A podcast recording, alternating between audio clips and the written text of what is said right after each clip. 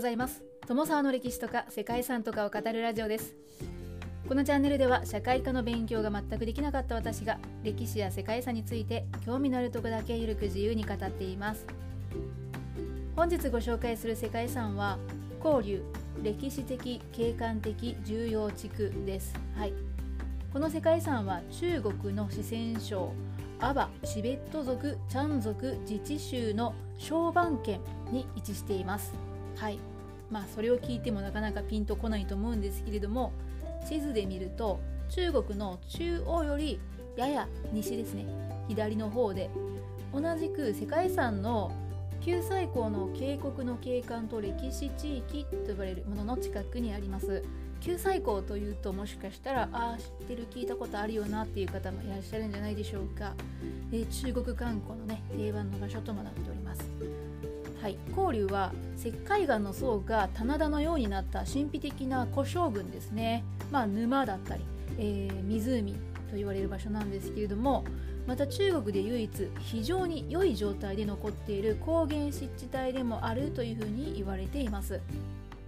交流で見られる美しい景観の特徴に水の色が場所によって黄色とか緑青茶色と様々に変化するということが挙げられます。また晴れている日には日光との兼ね合いで金色に輝くこともあるそうですね。世界遺産に登録されている地域にはジャイアントパンダとか孫悟空のモデルになった錦糸港などですね。希少動物も生息しています。交流は自然環境やそこに根付く動植物の生態系など希少な環境を備えているところなんですけれどもそれに加えてこの地には人間の営みを示す建造物というのも残されているそうですね。仏教寺院である交流寺や道教寺院の交流五寺といった宗教建築物も建てられているんですね。世界遺産としては自然が作り出した色彩鮮やかな器官とそこに生息する動物たちの生態系について評価されているんですけれども中国の明の時代にも創建された寺院が残るなどですね。歴史的にも重要な場所のようです。ということで本日は中国の世界遺産交流歴史的景観的重要地区についてご紹介したいと思います。この番組はキャラクター辞典ワンタンは妖怪について知りたいパーソナリティ空飛ぶワンタンさんを応援しています。中国の四川省に5000メートル級の山々がそびえる民山山脈があります。交流はその山脈の深い谷の奥にあります。これは標高約5100メートルの山頂から北に向かって伸びる渓谷で世界有数のカルスト地形となっております。新生代4期に隆起した石灰岩層が氷河に侵食されて巨大な渓谷となってそこに石灰分の豊富な水が流れ続けました。石灰化の沈殿したエメラルドグリーンの美しい石灰化段丘をはじめ黄金色に輝く石灰化の層そして石灰化の滝や谷千枚皿のようにたくさんの池というのが形成されていたんですね。そしてその結果総面積約700平方キロメートルに採地雪山渓谷森林の4つの絶景を持つ美しい景観が出来上がりました。交流というのは漢字で書くと黄色いという字に竜の字を書くんですね。黄色がかった乳白色の石灰岩層に覆われた渓谷が太陽に照らされると深い森林を縫って駆け上る黄金の竜に見えるそうです。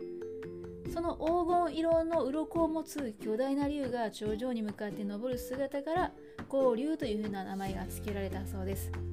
光竜で見られるさまざまな色をした池彩地は池の底の沈殿物の色の違いによって出現して池のほとりにある植物の色も異なっているので日光に照らされるともともと紺碧だった湖面が色とりどりに美しく変化していくそうです。故障の色っていうのは見る場所や角度によって黄色緑青そして茶色と変化していて日が差すと金色に輝いて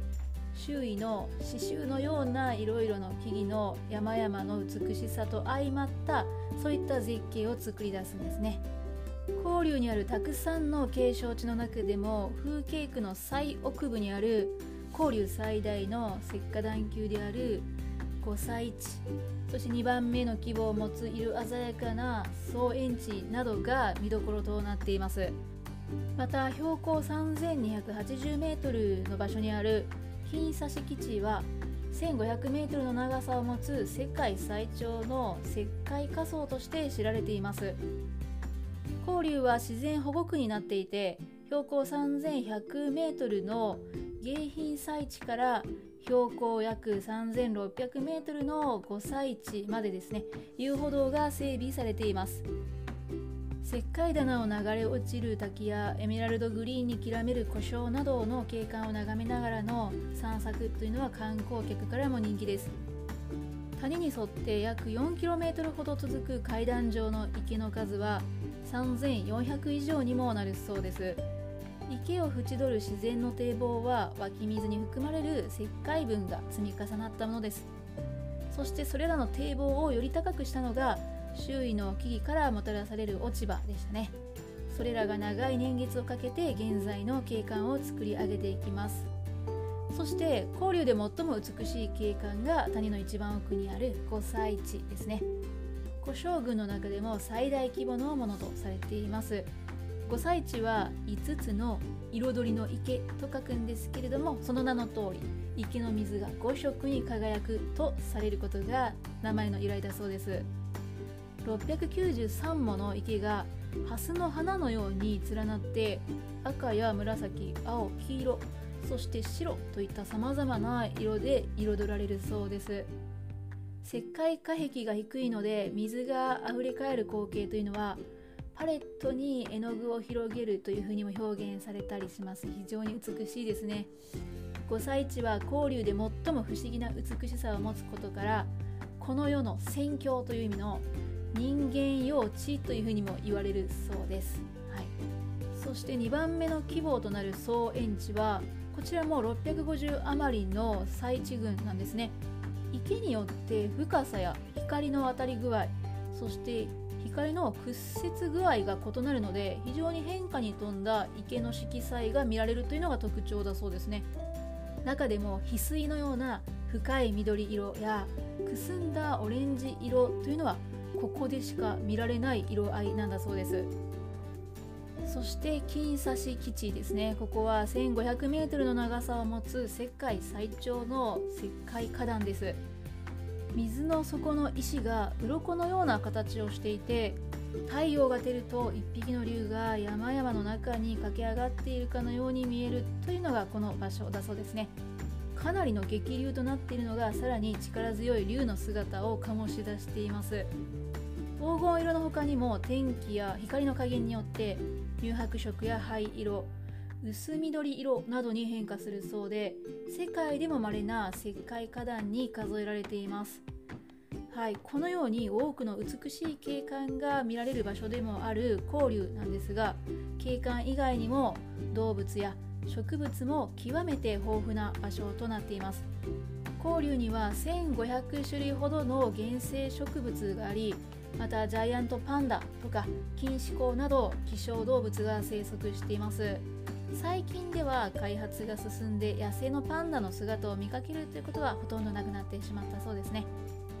神秘的な景観と動植物が見られるこの場所はチベットの人々がその神秘的な景観から聖地というふうに崇めていたそうです。氷は同じく世界遺産に登録されている九寨溝とは一山隔てたところにあります。古くから聖地とされていた交流では山の麓に交流寺と呼ばれる寺院群があるんですね。現在は仏教寺である交流五寺と道教の交流中寺の現存する2つの寺を合わせて交流寺交流寺と呼ばれているそうです。周囲は林に囲まれていて建物は前方中央後方と3つに分かれていて前方から後方までを合わせると長さは2.5キロほどあるそうですね。奇跡のような経過の中に寺院が創建されるっていうのは信仰的にはごく自然なのかななんていうふうに今回思ったりもしました。ということで本日は中華人民共和国にあります世界遺産交流歴史的景観的重要地区についてご紹介してきました。ここまでご清聴いただきましてありがとうございます。では皆様本日も素敵な一日をお過ごしくださいね。友沢でした。